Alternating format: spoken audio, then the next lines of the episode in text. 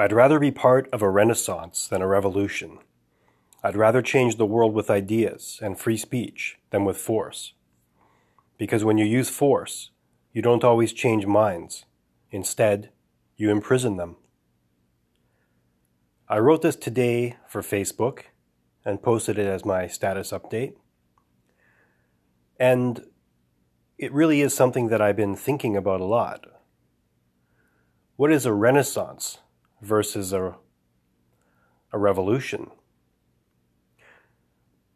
A renaissance is something that I can identify with recently, having changed some of my political views, having adapted to new information that I've received, and deciding to keep looking for newer and newer information so that I can keep evolving and growing and learning new things. Basically, that's the idea, to keep learning new things, understand viewpoints, make sure I haven't missed anything, and try to formulate them into an idea of what I believe, what I accept, where I stand on things, at least for today.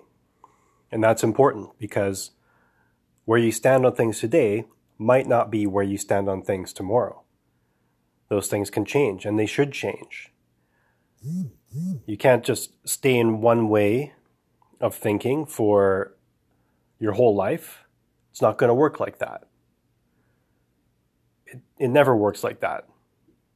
It's very hard, because life always changes. Things are going to happen to you. Things are going to affect you.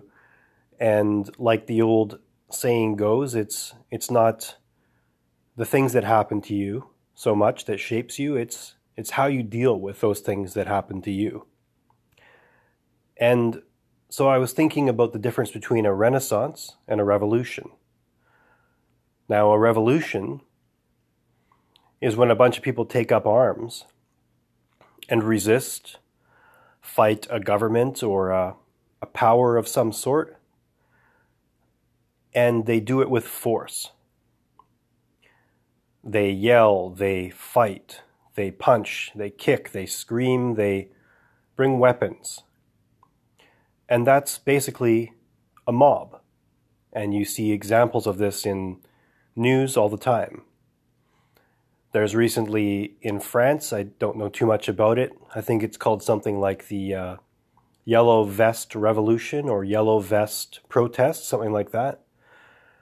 And they're protesting something in France, which, to be honest, I haven't looked into yet, so I can't comment too much.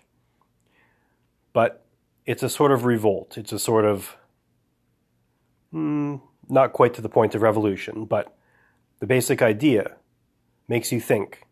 Do those people who are doing that all understand exactly the same thing in what they're doing? Are they all completely unified by the same deep beliefs and understanding that they've come to through searching things out? And obviously, if you think about it, the answer is probably no. They have something that they're unhappy with. And like I said, I'll probably have to look more into that so I can comment better on it. But generally, that's what a revolution or revolt is all about. You could be the person speaking to the crowd, leading a revolution, and talking about all the glorious ideas of your revolution. And the people in the crowd are cheering and getting all excited and really into what you're saying. But do they really understand what they're doing there? Did they come to those conclusions themselves through thought and research, through deep understanding of the policies or the positions of that particular group? And that's the difference between a resistance or a revolt or any of those words that you want to use to characterize that, and a renaissance. A renaissance is different. A renaissance comes through changing of minds through logical principles, through rational thought, through a deeper understanding of science. All those things that you could say the people in that crowd who are part of a renaissance are not just following a charismatic speaker so much. They're not just going with a group, going with a crowd, getting excited with the fervor of the moment and doing it that way. They thought deeply about the real ideas behind their cause. And so you see a renaissance in science, for instance, versus religion. At some point there was there was religion controlling a lot of the English-speaking world or Europe. Religion was exercising a tight grip on people, making them afraid to do anything outside of that. And when people started thinking about science or about astronomy or any of those different disciplines that are actually based in some rationale, not just a belief system so much, there was resistance to that. And some of those people got killed for their belief in those things. But overall, over time, that resistance to the popular thinking was what you would call a renaissance, because it changed minds through logic and made people think. It didn't change minds through a some sort of a bloody revolt and conflict where the winner was determined by who could fight best and who could beat up the most people. It was changed in that situation by thought, by presenting the better idea.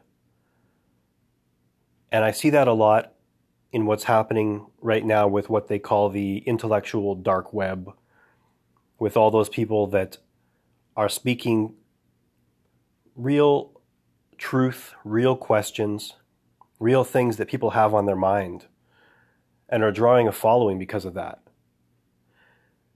And I think in our own life, that's the way we should really do things. If you do things suddenly, as a revolution, it might sound cool. A lot of people think it's cool to call something a revolution, to go out and protest. And really they don't know what they're protesting exactly. They just know they're there, they're part of a group, they feel enthralled by it, they feel cool because they're there with all these other people. They have power. When you make changes in your life, I don't know if that's the best way to do it. And I have done some things in that way, where it was a just a revolt, where I didn't think it through, where I just said, I'm doing this other thing, and I don't care about the consequences. But when I did things that I would categorize as a renaissance of thinking, those were things that were very beneficial to me. And I'm sure some of you are thinking, well, probably sometimes a revolt is also okay too. I don't know. In this category, I'm going to say the benefits of a renaissance instead of a revolt or a revolution. When you change your thinking based on newer ideas, it means that you were looking at those things that were presented and you were considering them deeply. It wasn't just a quick snap of your fingers and change your mind because someone told you this is the way you should be thinking now, this is what's cool, or some kind of a desire based on, could be many things, based on greed, based on you wanted power. You wanted something that you felt you've been denied your whole life. And it was a quick change instantly without much thought. And you went and did that thing. And, and those are the things where you probably would look back and say, that might have been a mistake. Yeah, you had the experience. Maybe you learned something from it. But those things can become regrets because you didn't think it through. A renaissance, a real change in your thinking, a real consideration of ideas, changes you to the core, and you stay in that change because you know why you did it, because you really thought about it. A revolution, on the other hand, might not last. When I was younger, I joined a church, and that church turned out to be a cult, and I keep saying that I'll mention more about that, and maybe I'll really go in detail into that some other time. But for now, what you need to know is that that was a pretty quick choice. I went there, I was looking for something, these people were around, they influenced me, they told me things that I wanted to hear, they love bombed me, which is an expression when you join a cult. They, they give you a lot of attention, they give you a lot of appreciation, make you feel welcomed into the so-called family. And because of that, I, I had a sort of revolution in my, my thinking. And I went to that place and did a lot of things there. And now when I'm out of it, because I did come out of it, and that's a good thing. So when I went into it, I went into it as a as a revolt, as a revolution. And when I went out, it was more of a renaissance. So the thing that I did going in didn't last, although I was in there for a while. But it didn't last, and I had regrets about it later, because I did a lot of things in there. When you're in a cult, some people might not know, but you do a lot of things that are that are guided by the mob mentality. Just like a, a huge protest almost, because everyone's in there trying to think the same, trying to do the same. And to the outside, people who are not in that, you might hurt those people. You cast off your friends. You do a lot of things that you wouldn't do if you were thinking rationally. But at the end, when I left, and like I said, I'll tell you guys who are listening about that some other time, because I'm I'm sure, having brought it up a few times now, it's probably some interesting topic that you'd like to know. Don't worry, I'll get to that sometime. Maybe I can even do a another podcast with my friend Ryan, who was also in the cult with me, and we can talk about that together if he feels like it. We'll see. But that's for another time. So getting out of that, I started to read books about cults. I started to think, what am I doing here? Why am I in this place? What attaches me to this way of thinking? Are people outside really what I've been told they are? Are Are my thoughts correct? And I started to realize that there was questions there. And when there's questions there, you don't need to fill them with answers immediately. You need to search out why there's questions there. You need to look at all the options that could be answers to those questions and take time. And that's what I did. I took time to look, to search, to talk, to bounce ideas off other people that I thought were somewhat like-minded. And over time, it worked. It caused a withdrawal of, of me going to that place, which by the people there, the majority of them anyways, it was seen as a bad thing. But inside of me, it was a renaissance. It was something growing, and it was taking me towards an unknown future that I didn't really understand, but I guess you never know where the future is going to go.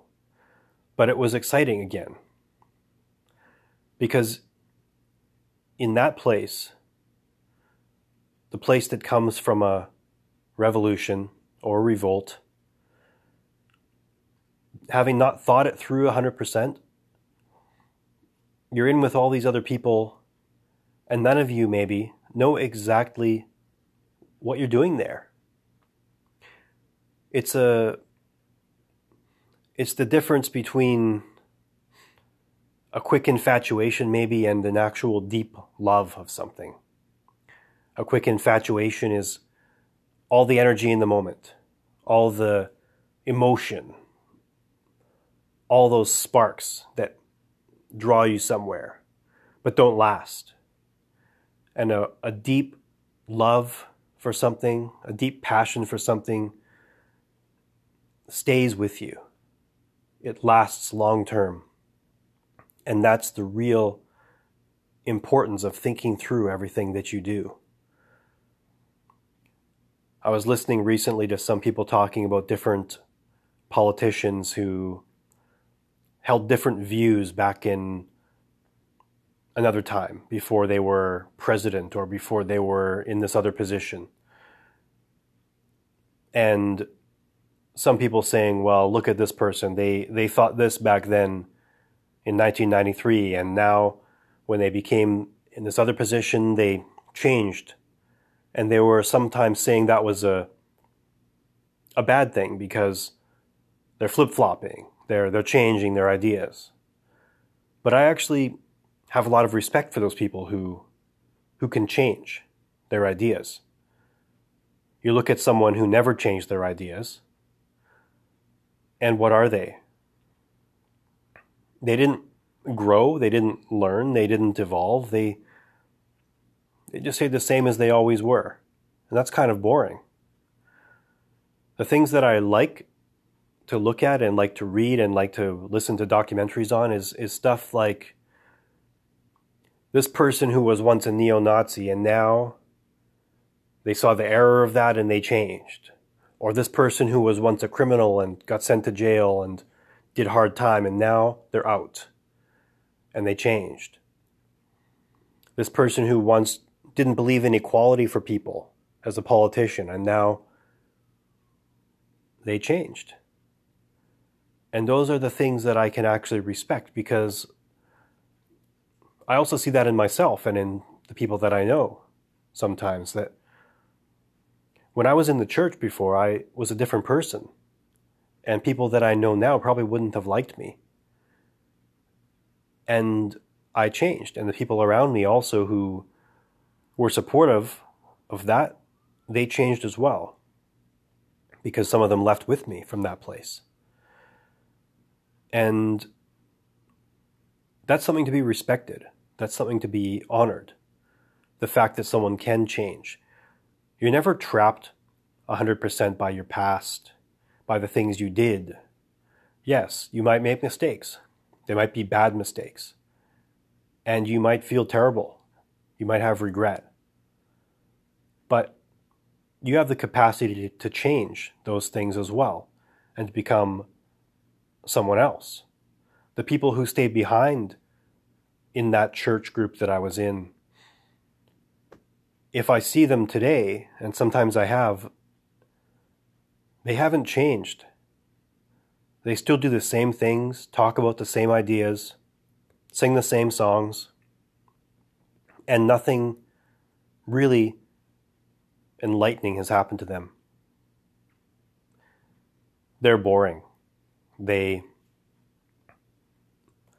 I'm miles away from where they are now, because that place they are now is where I used to be, and I kept going, and they stopped.